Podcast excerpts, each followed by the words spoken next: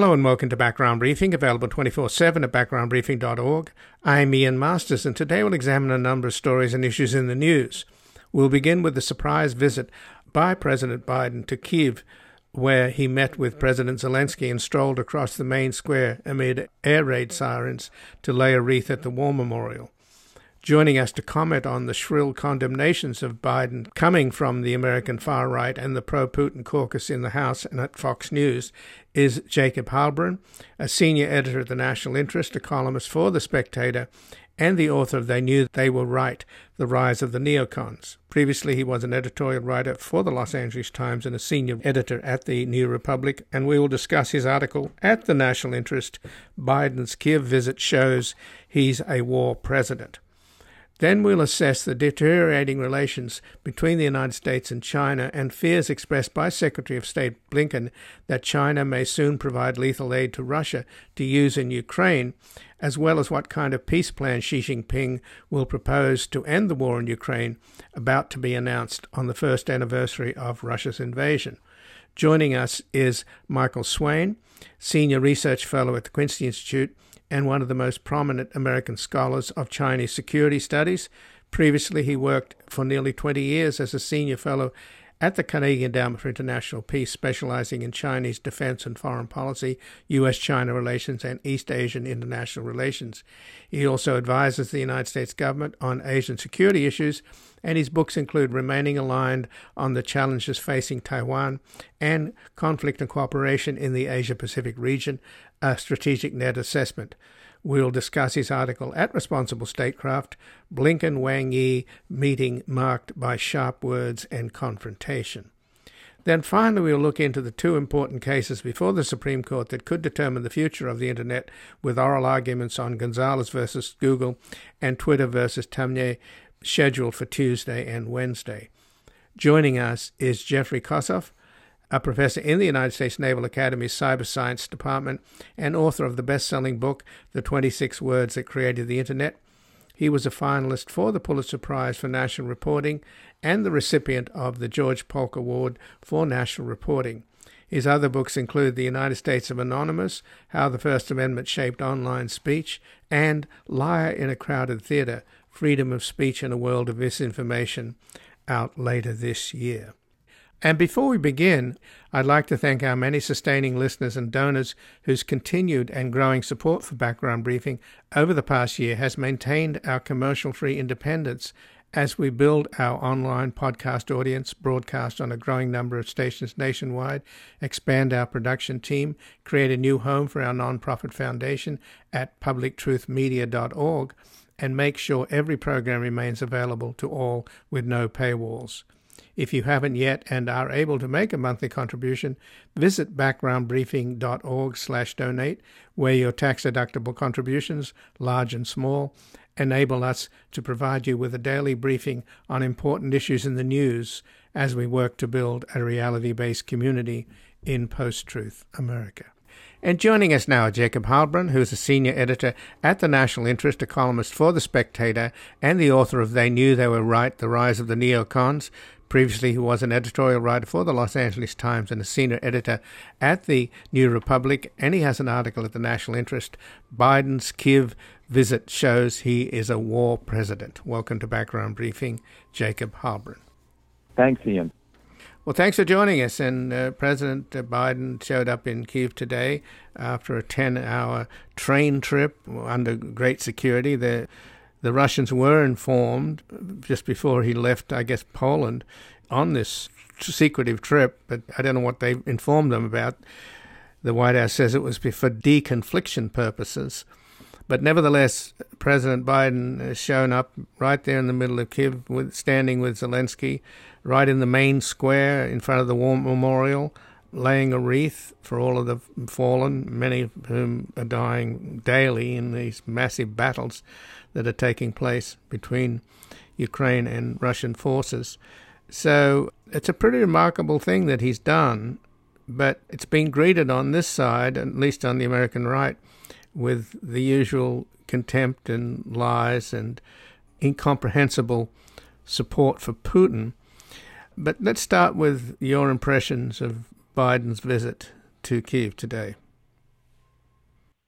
I thought that uh, Biden's visit was hugely important in conveying the message both to Europe and to Russia that he remains all in on supporting Ukraine, that he will not flinch. There has been numerous reports in recent weeks that alliance unity on Ukraine may be starting to fray and that Putin could outlast the West.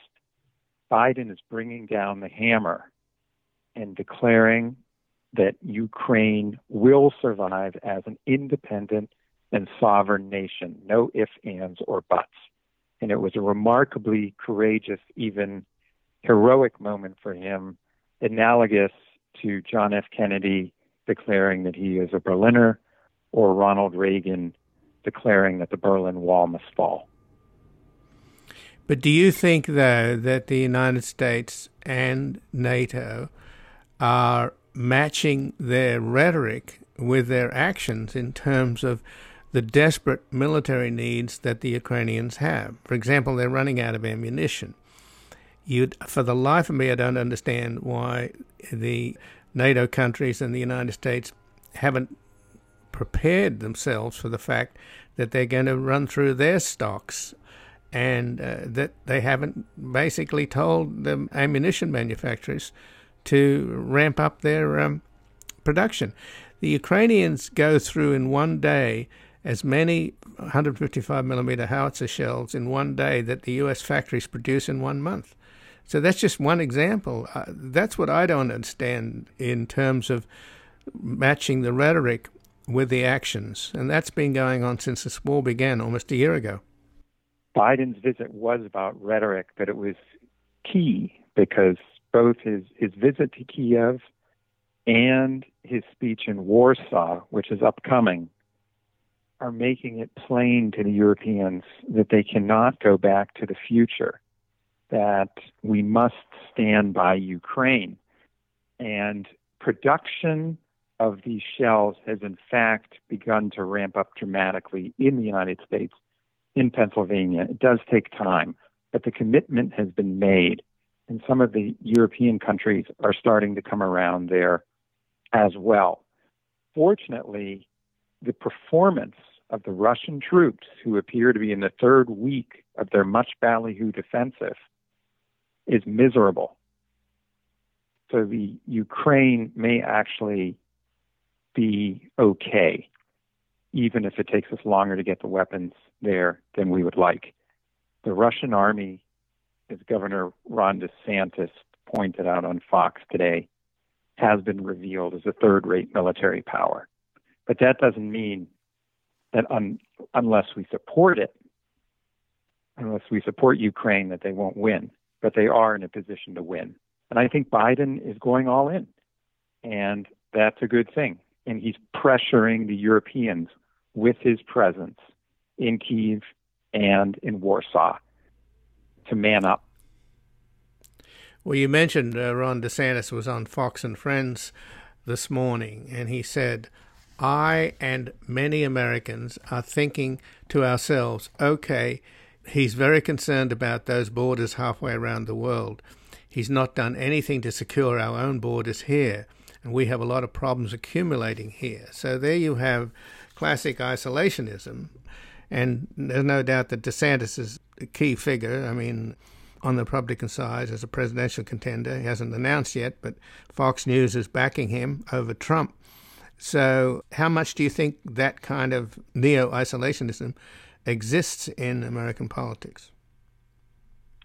DeSantis is mouthing the same claptrap that we heard in the 1930s as you as you noted. It's isolationist talk. It has nothing to do with reality. In fact, Biden has worked to strengthen the border. He has spent a huge amount on infrastructure in the United States. So the idea that he's not addressing problems at home is nonsense. However, we must also support Ukraine. It's in our national interest we can't bury our heads in the sand. We can't this ostrich-like posture that DeSantis is calling for is inimical to American security and prosperity. If we don't stand up in Ukraine, Mr. Putin is going to make his next meal in the Baltic states. He is intent on resurrecting the imperial empire of Peter the Great. He is a megalomaniac. So I found with DeSantis's criticisms, he's hunting for something that he can uh, attack or criticize Biden for at a moment of truly heroism on Biden's part. Even worse is Marjorie Taylor Greene, one of the most powerful Republicans in Congress, who today stated that Biden should be impeached for visiting Ukraine and called for the dissolution of the Union. She said that the red states should secede from the federal government. These people are out of their minds, Ian. Well, let me read what she said, at least a part of what she said today. This is Marjorie Taylor Greene tweeting. This is incredibly insulting. Today, on our President's Day, Joe Biden, the President of the United States, chose Ukraine over America while forcing the American people to pay for Ukraine's government and war. I cannot express how much Americans hate Joe Biden. Pretty presumptive, wouldn't you say? Absurd. Biden, hmm. first of all, it's not Ukraine's war. Conservatives have always denounced blaming the victim. Who started this war? Ukraine and Russia did not go to war. Russia went to war with Ukraine. In fact, Putin converted it into a genocidal war aimed at liquidating Ukrainian nationhood. And he has, as Vice President Kamala Harris aptly pointed out, committed numerous war crimes. So I think Marjorie Taylor's Greene's comments are beneath contempt.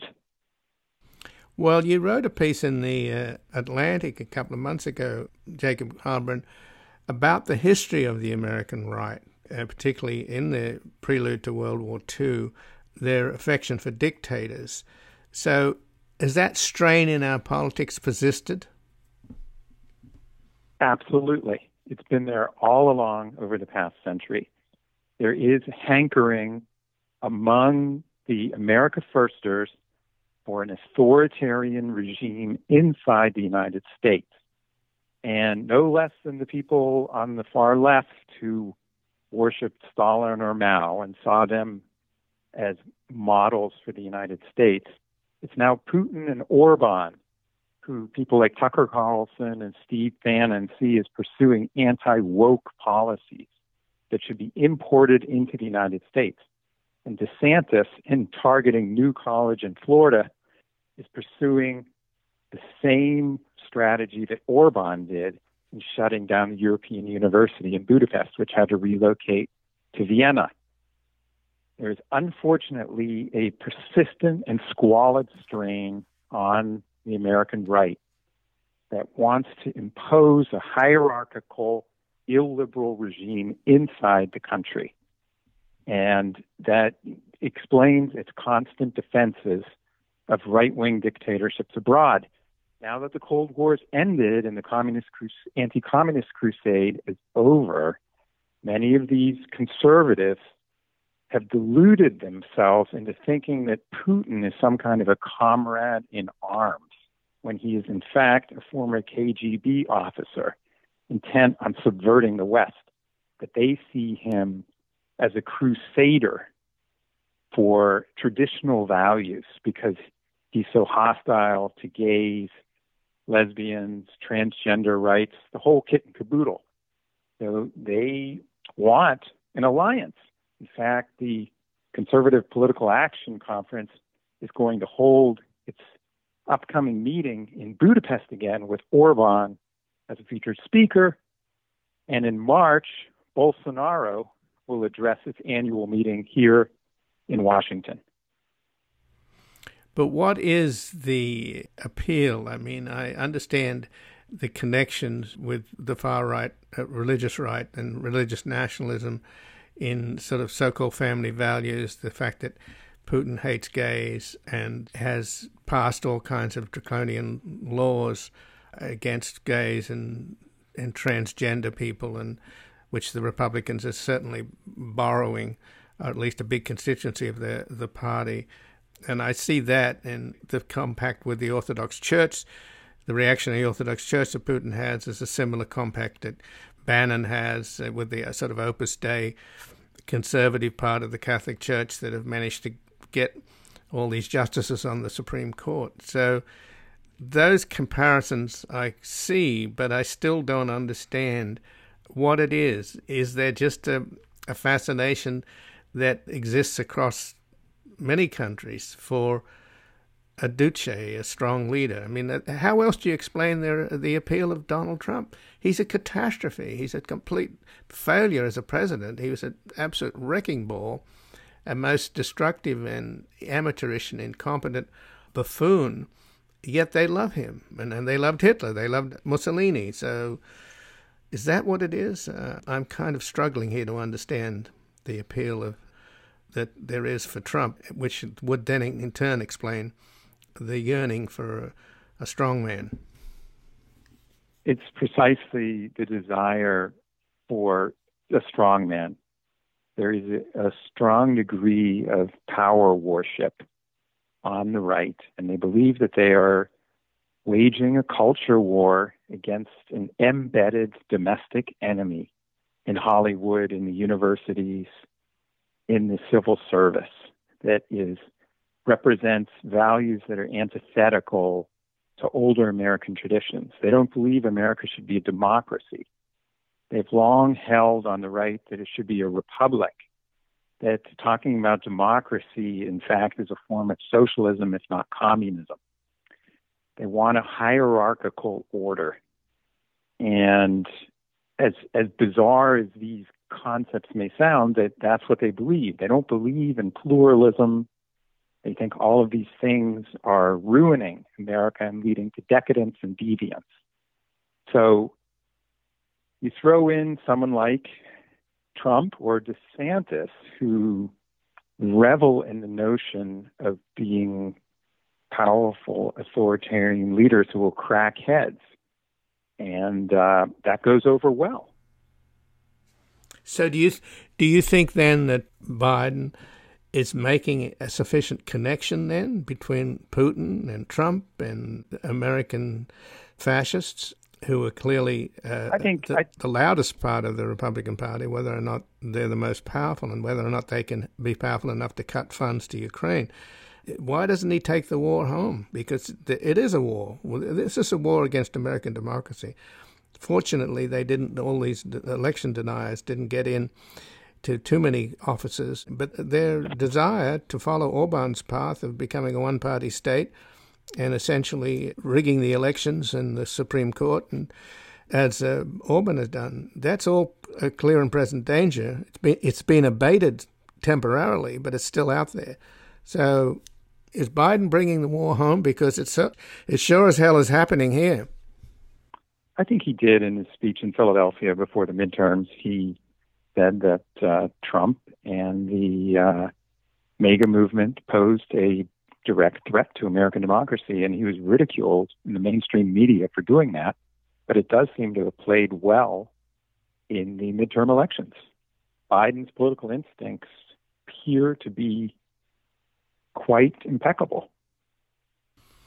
So, is again what he's doing now in Kiev or, or tomorrow in Poland, in the sense that the US and NATO have to be all in to support Ukraine because there's no way in the world you can allow uh, Putin to win because he'll be he'll be on a roll, and we don't even know whether China's going to join in with him. We're waiting for his Putin speech on the 21st tomorrow, before the Duma, and then on the 24th, the anniversary of his invasion of Ukraine, uh, Xi Jinping is going to announce his peace program, and if his peace proposal is basically a Russian peace proposal, then it's it'll go nowhere. And then maybe at that point, China might consider uh, lethal aid. At which point, international relations will deteriorate enormously, and the world will be in a block between the Western nations and an alliance between China, Russia, and and Iran.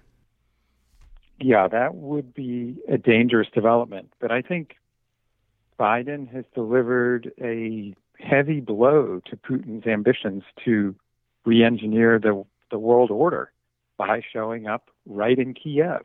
And if, and declaring that the, America will not buckle in this struggle against Russian aggression. So I'm fairly optimistic. Uh, the administration is also openly warning the Chinese not to arm Russia, which I think was a good move to, to bring it out into the open. So, and every from all reports from Moscow, uh, the Russians are scrambling. They they feel humiliated by by the fact that Biden could appear unmolested in Kiev.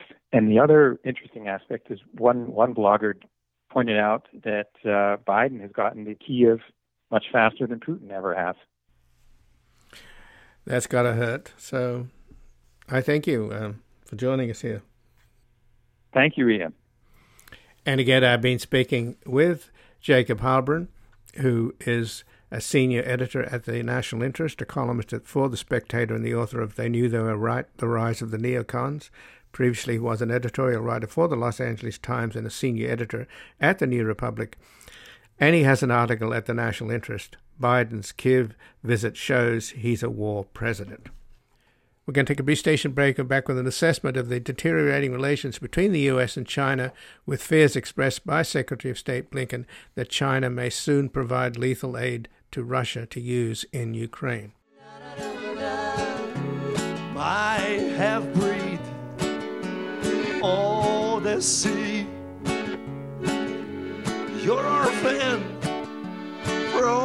prophecy, our destiny we will not hide when the sun comes up. It will be on your side. Welcome back. I'm Ian Masters, and this is Background Briefing, available 24 7 at backgroundbriefing.org. And joining us now is Michael Swaine, who is a senior research fellow at the Quincy Institute and one of America's most prominent scholars of Chinese security studies. Previously, he worked for nearly 20 years as a senior fellow at the Carnegie Endowment for International Peace, specializing in Chinese defense and foreign policy, U.S. China relations, and East Asian international relations.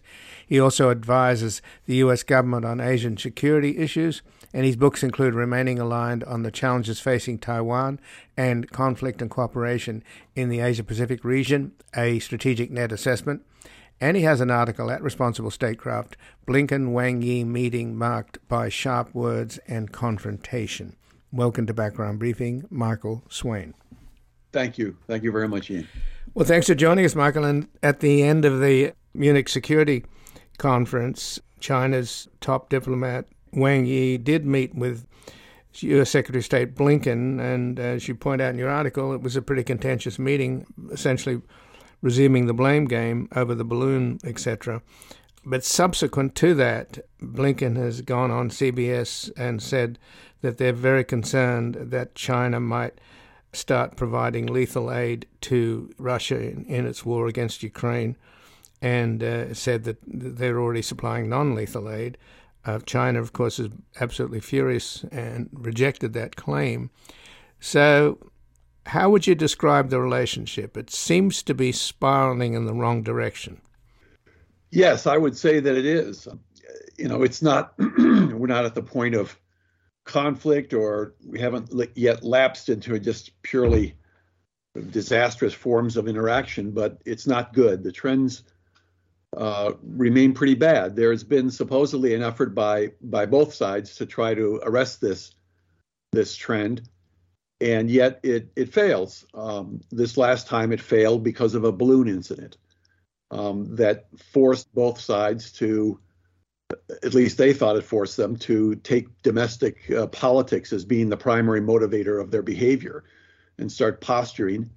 Uh, this was particularly the case on the U.S. side, I think um, but it stood in the way of really trying to get the relationship back on track into onto a, a more stable, more more productive type of interaction. And uh, neither side seems capable of doing this at this point.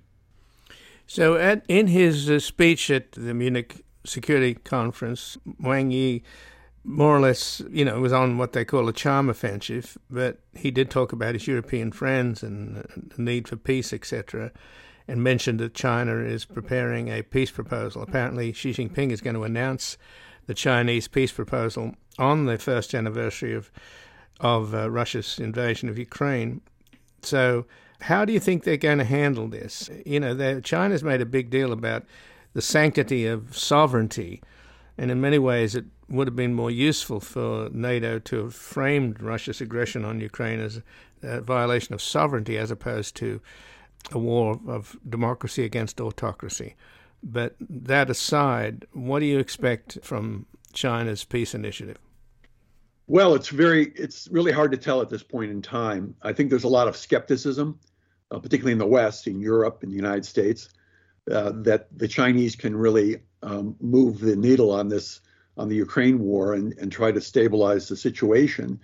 Uh, there's, of course, a lot of distrust uh, on the European side, on the West, on the U.S. side towards towards uh, China, because uh, while it is trying to uphold the idea of national sovereignty and not using conflict to resolve problems, at the same time it still considered continues to support Russia quite strongly. And now there's this fear that the Chinese might provide uh, some lethal weapons uh, to the Russians.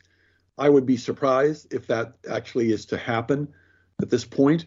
Um, I think the Chinese are, are trying to balance in a very delicate position that they're in.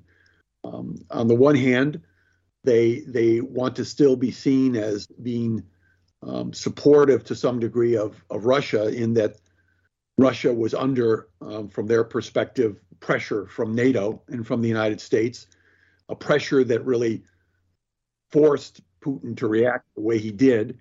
That's the argument of some in China, at least. And then, yet on the other side, they see very clearly that Putin's reaction was indeed an overreaction, that he resorted to war, that he attacked another nation, um, that he seemed to have wanted to undermine the sovereignty of that nation in a major way. And that really does go against one of the cardinal principles that the Chinese champion in the international order, which is national sovereignty. So they're going to have to walk a tightrope here, trying to keep on side with Russia to a certain degree, while at the same time really looking like they seriously want to try to move the ball forward in stabilizing Ukraine's situation. The problem is that neither side at this point, either Ukraine or Russia, I think, are in a position to to begin um, talking seriously about trying to establish some stability through a ceasefire, etc. I mean, the, the Russians are still wanting to improve their position. The Ukrainians are trying to do the same thing. And uh, right now, neither side is satisfied where they are on the battlefield.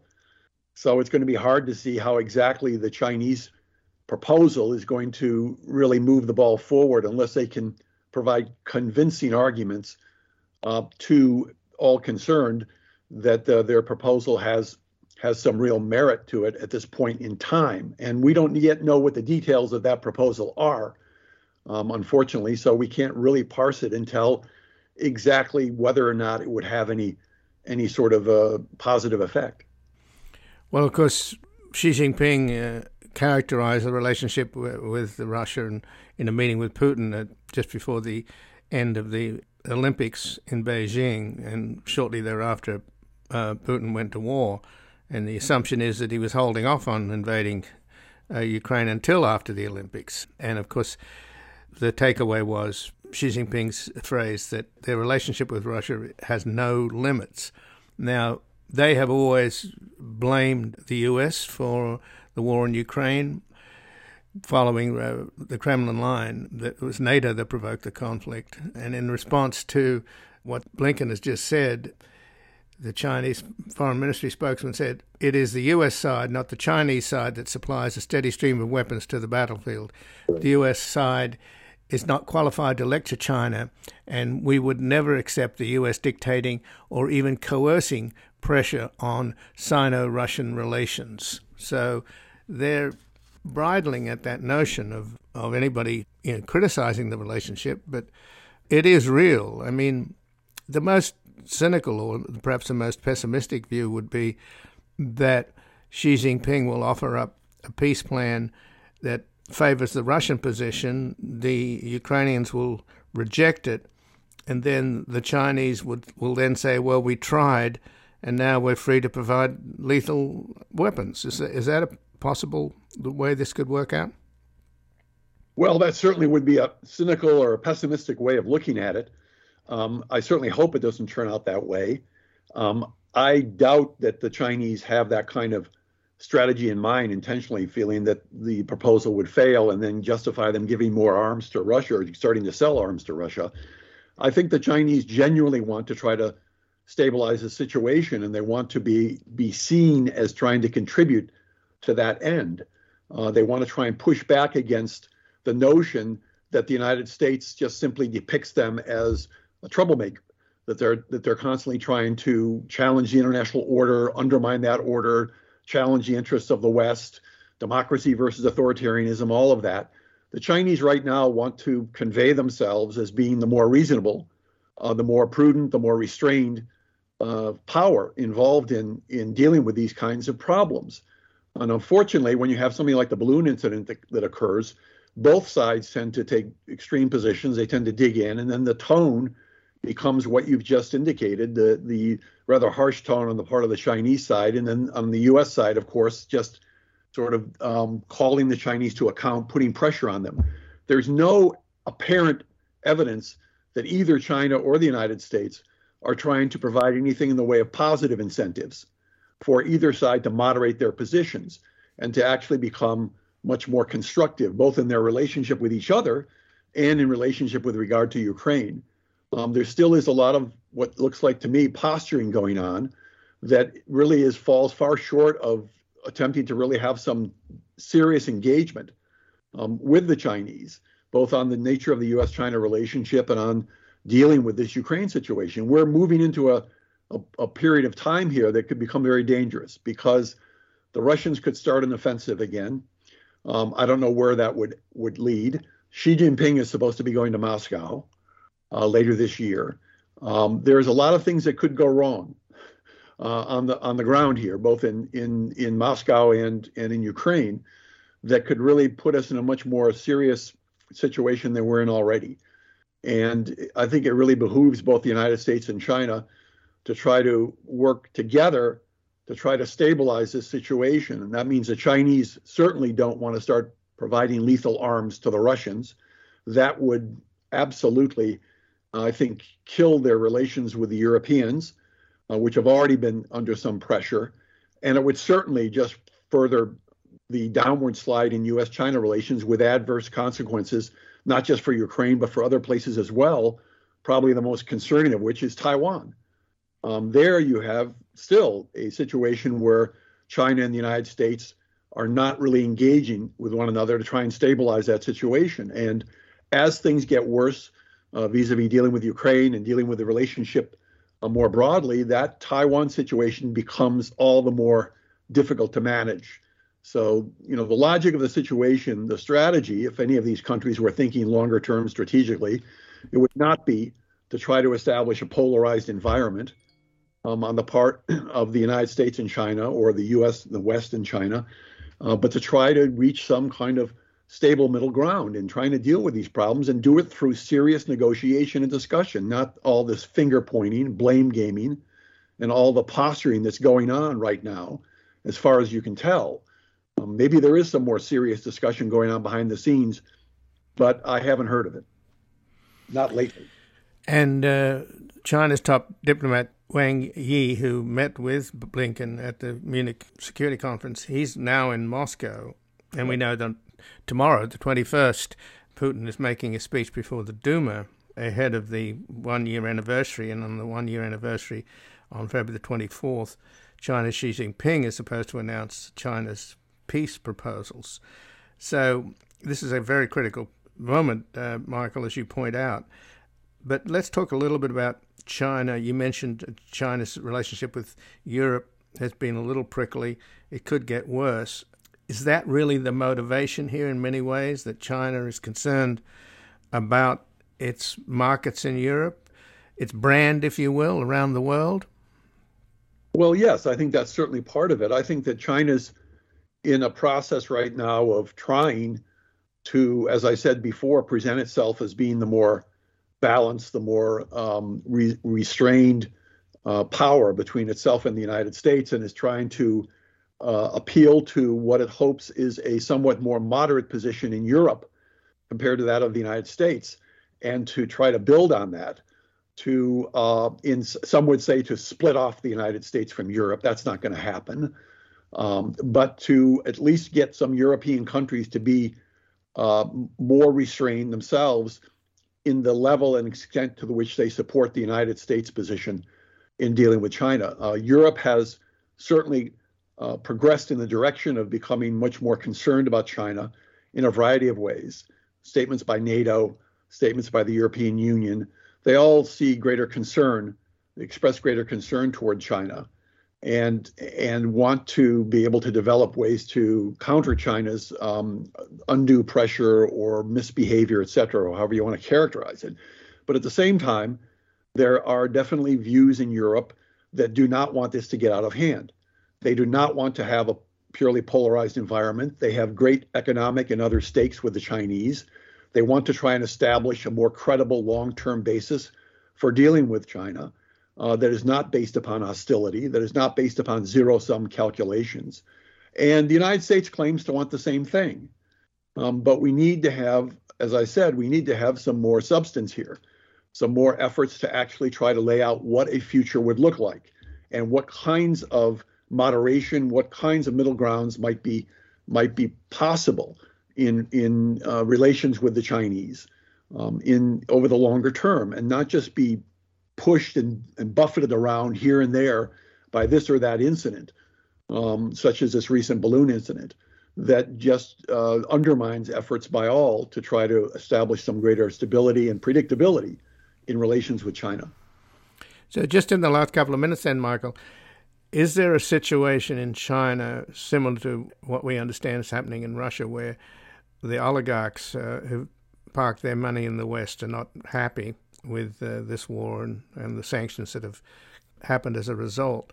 And on the other hand, you've got the war hawks, uh, the nationalists in Russia, particularly on state media, calling for blood, some of it quite brutal and horrible. Not that the that the war in Ukraine itself is not brutal and horrible. So you have these two camps. Is there are there two camps in China? Do you think? I mean, Xi Jinping's got his degree in ideology. He's not particularly educated, and we talked about their economic interests and the markets around the world, and particularly not defending the Europeans.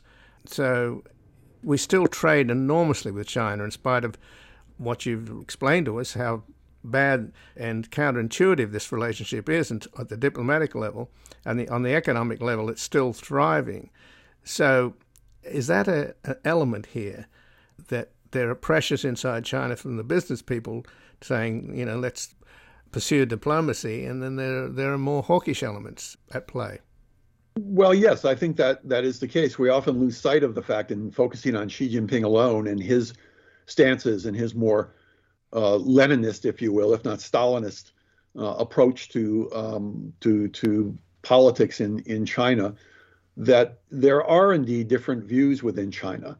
Um, there is concern, certainly among many intellectuals in China, about the the direction that the Xi Jinping government has taken in a variety of different ways, and there certainly is concern about the economic future of China. It's looking at a, a slower growth rate it's it's had a real knock because of COVID nineteen.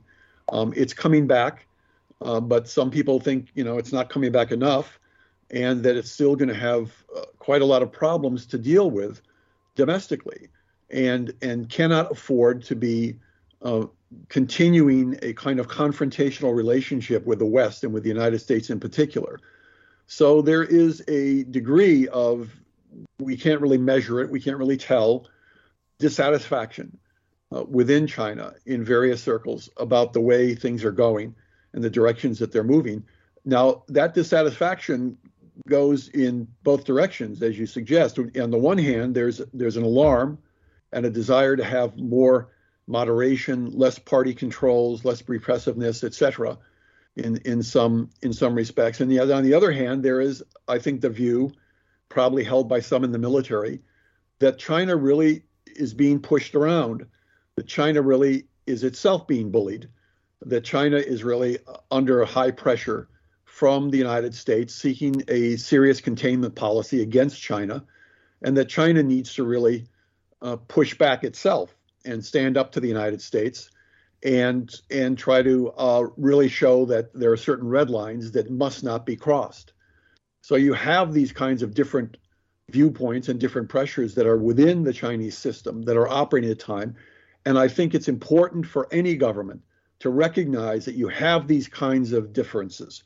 You cannot assume that the Xi Jinping government, the Xi Jinping calls all the shots within China, that indeed it all marches to his tune, um, that that there isn't some basis for having more moderate policies and creating more incentives with the Chinese to moderate their policies um, over time, uh, and not just sort of approach China as if it is this very belligerent, uh, very aggressive power. I think it's it's it's really a much more complex picture than that, and that complexity needs to be reflected in policies of the West and policy of the United States, and I don't see much of that, particularly in the U.S. case. Well, Michael Swaine, I thank you so much for joining us here today. Sure, you're welcome. Ian. Thank you. And again, I've been speaking with Michael Swaine, who is a senior research fellow at the Quincy Institute and one of the most prominent American scholars of Chinese security studies. Previously, he worked for nearly 20 years as a senior fellow at the Carnegie Endowment for International Peace, specializing in Chinese defense and foreign policy, U.S. China relations, and East Asian international relations. He also advises the U.S. government on Asian security issues, and his books include Remaining Aligned on the Challenges Facing Taiwan and Conflict and Cooperation in the Asia Pacific Region, a Strategic Net Assessment.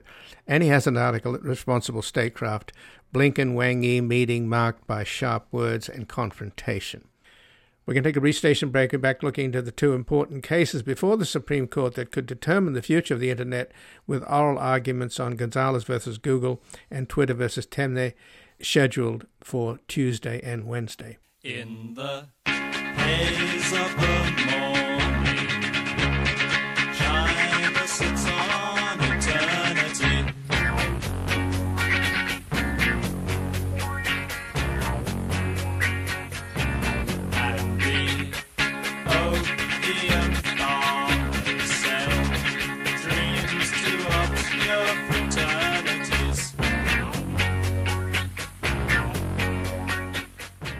Welcome back. I'm Ian Masters, and this is Background Briefing, available 24 7 at backgroundbriefing.org. And joining us now, is Jeffrey Kosseff, who is a professor in the United States Naval Academy's Cyber Science Department and the author of the best selling book, The 26 Words That Created the Internet. He was a finalist for the Pulitzer Prize for National Reporting and is the recipient of the George Polk Award for National Reporting. His other books include The United States of Anonymous, How the First Amendment Shaped Online Speech, and Liar in a Crowded Theater, Freedom of Speech in a World of Misinformation, out later this year. Welcome to Background Briefing, Jeffrey Kosseff. Thanks so much for having me. Well, thanks for joining us. And both Google and Twitter are in effect defending uh, the Islamic State, ISIS, perhaps the most hated organization on the planet two cases before the Supreme Court on Tuesday.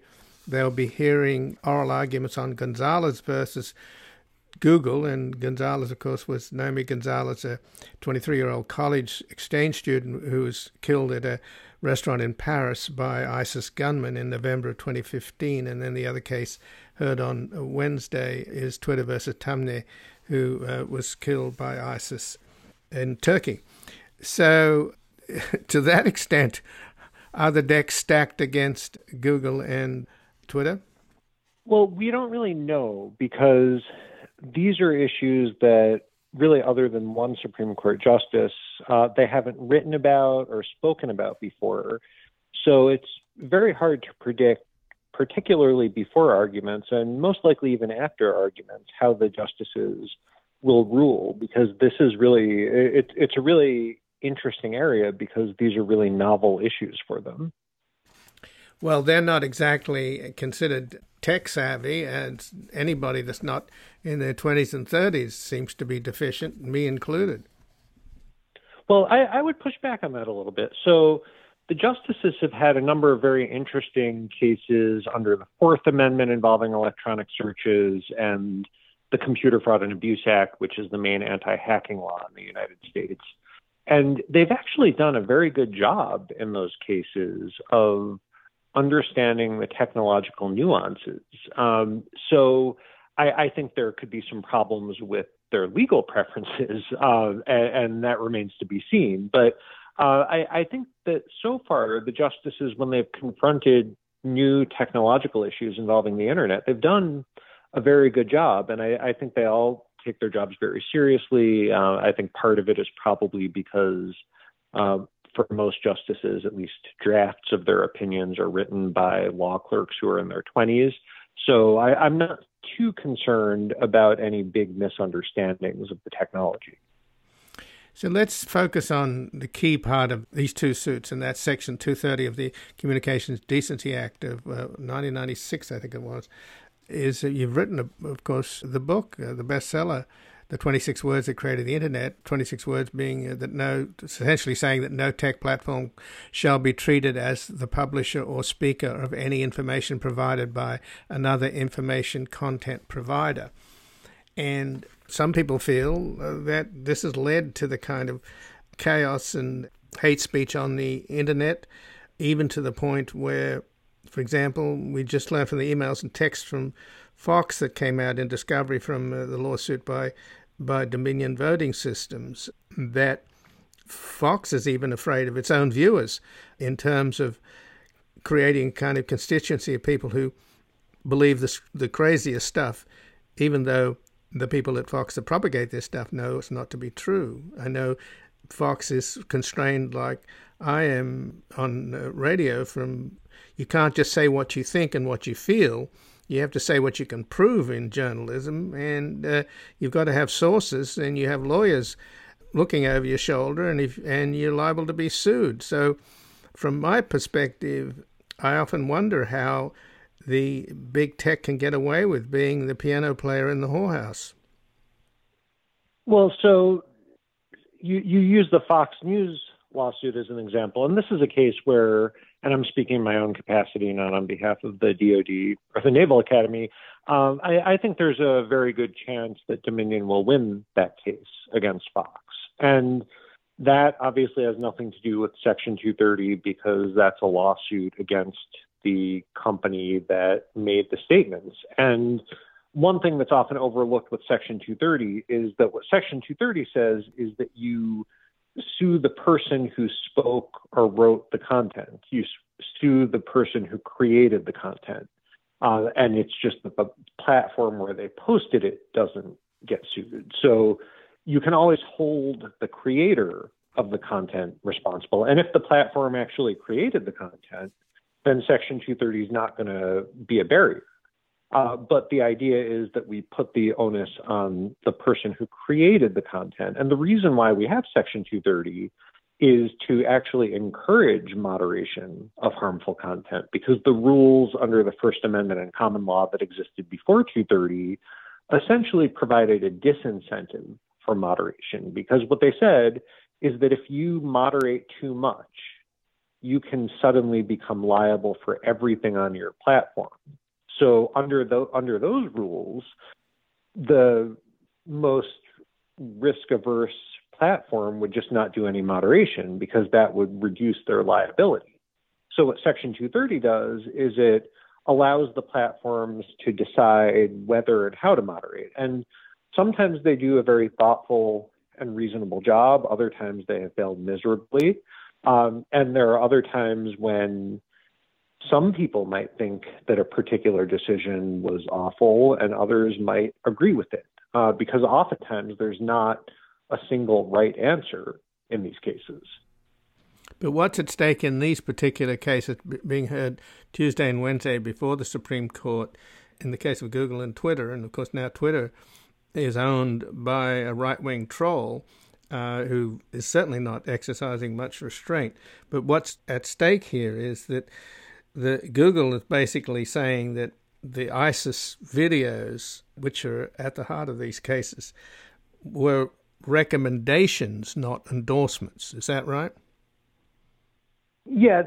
So, so the issue in the Gonzalez case, the Taamneh case, which involves Twitter, is different, but the Gonzalez v. Google case is essentially looking at whether there, rather than trying to hold Google or YouTube responsible for directly for the ISIS content that was posted, what the what what the plaintiffs are trying to do is to say that it's actually the personalized algorithm of uh, if someone searched for something related to ISIS, then not only would they get that content, but they would get additional content targeted at them.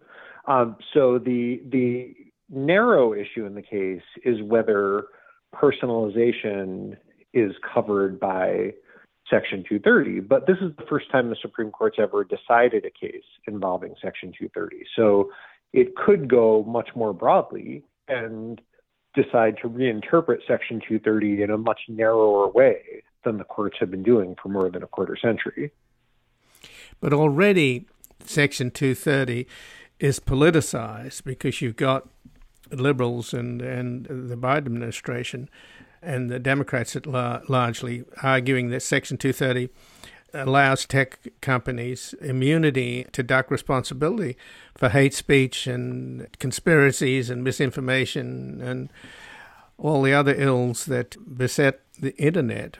And one of the best examples of why they feel that there's a double standard here, or at least the tech companies are, are ducking responsibility, is that, for example, there's no pornography on Facebook. So they do have the ability to regulate content, don't they?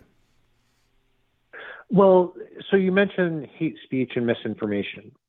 And that is not a Section 230 issue because those are constitutionally protected. That's a First Amendment issue. Mm-hmm. So in the United States, hate speech, the Supreme Court has repeatedly affirmed that hate speech is protected. Now, if you do something that rises to the level of true a true threat, for example, against an individual while you're engaging in hate speech, that wouldn't be protected. But hate speech alone is protected. Misinformation. Uh, the Supreme Court ruled in 2012 that false speech is not categorically exempt from the First Amendment. Now, there are certain types of false speech, like defamation, fraud, perjury, that can be regulated or the subject of criminal penalties, but they're narrowly defined categories. So, a lot of these harms that people on the left are concerned about are very legitimate, but they're also not really Section 230 issues because even if Section 230 went away tomorrow,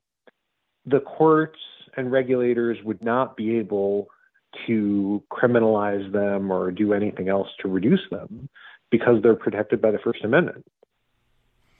So, the difference, though, between the perceptions of Section 230. I mentioned what liberals and Democrats and, and the left feel about it compared to the Republicans. Their main concern about Section 230 seems to be this notion, which is, seems to me to be a total canard, that somehow the internet is biased against them.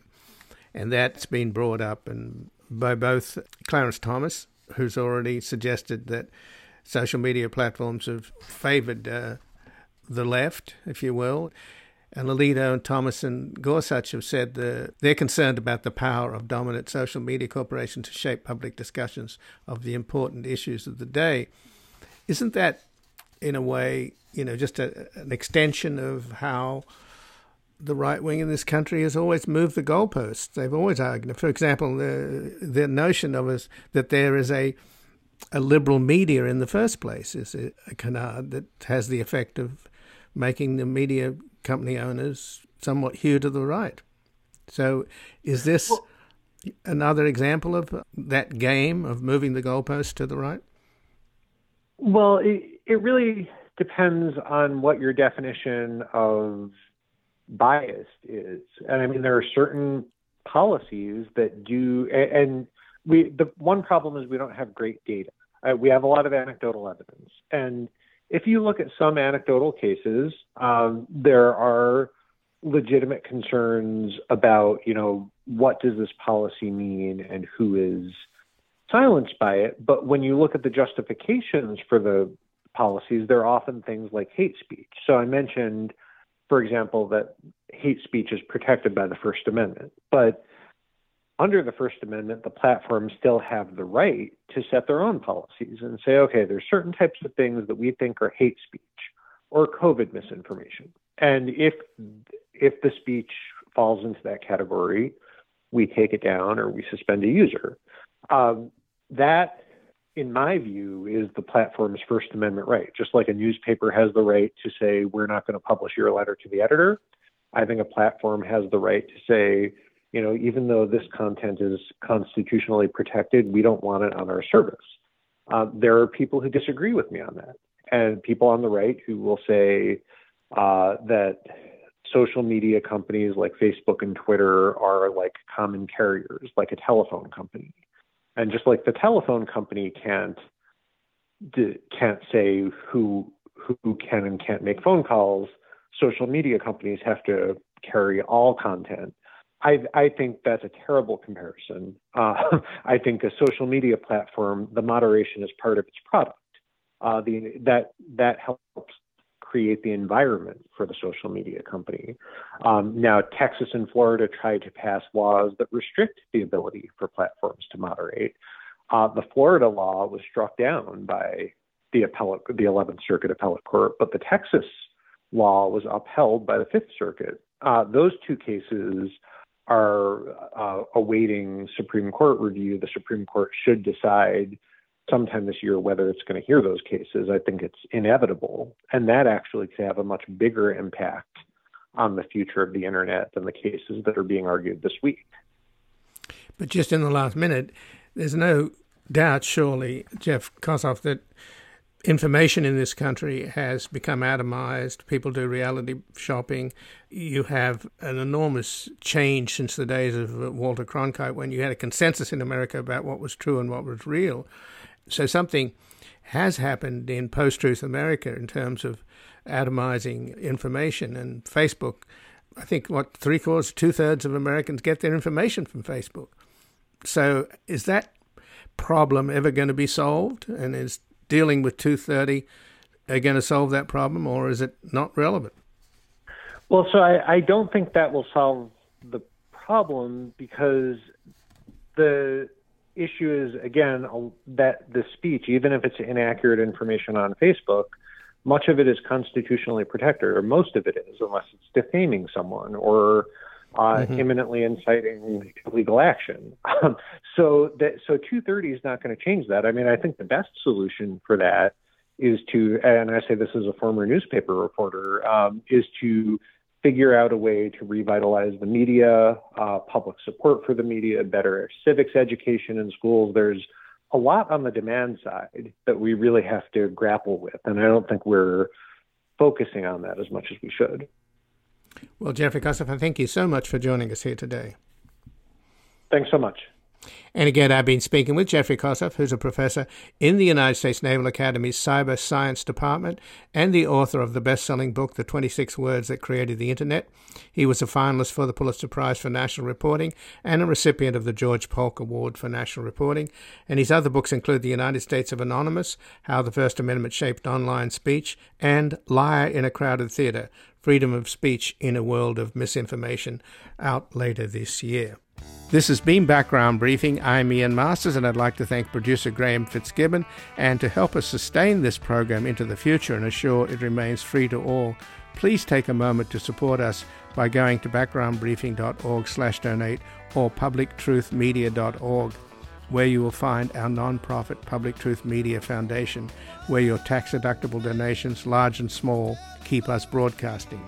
And if you missed any of today's program and would like to explore our vast archives, you can find us at backgroundbriefing.org, where we'll include extended interviews searchable by topic and have made it easy for you to sign up for daily email updates that provide links to resources, articles, and books discussed on the program. Also, you can find links there to subscribe wherever you get your podcasts. And we also encourage your ratings and reviews on these platforms. Find us on Twitter and Facebook at Ian Masters Media. And please do help us reach more listeners by sharing this program with friends, family, and colleagues. And I'll be back again tomorrow with another background briefing at backgroundbriefing.org. Bye for now.